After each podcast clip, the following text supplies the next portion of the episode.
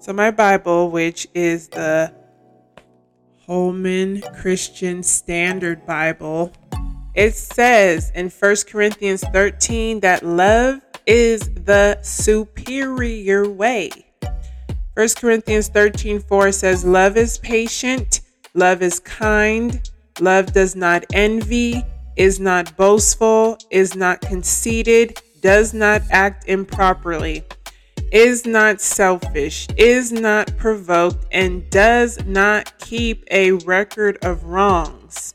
Love finds no joy in unrighteousness, but rejoices in the truth. It bears all things, believes all things, hopes all things, endures all things. Love never ends. And so, the reason why I am speaking this to you today is because God wants you to know who He is in your life. When you feel like sin is overwhelming and overcoming you, know that God has patience. Know that He has kindness.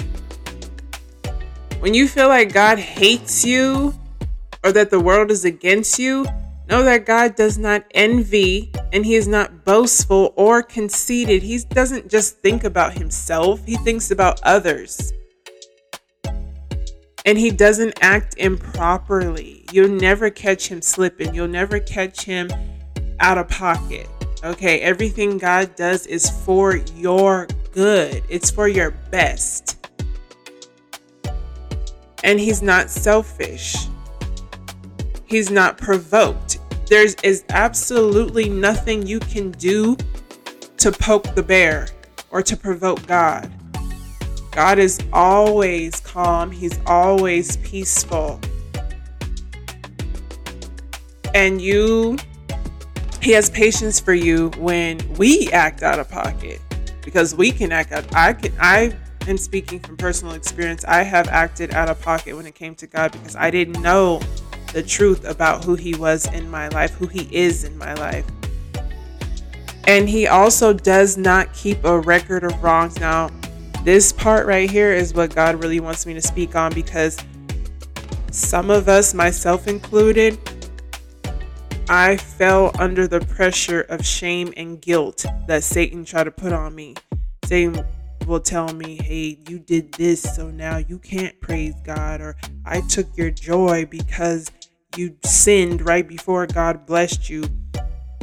But God doesn't keep any record of that. He has no like if you come down to the courthouse, there is no record of what what that sin was. There's no record of it. So God wants us to remember that because when we remember that he keeps no record of the wrongs we've done, then we can move in grace and mercy because there is there's so much to unpack in grace. Like there is so much in grace that we we're we're constantly learning.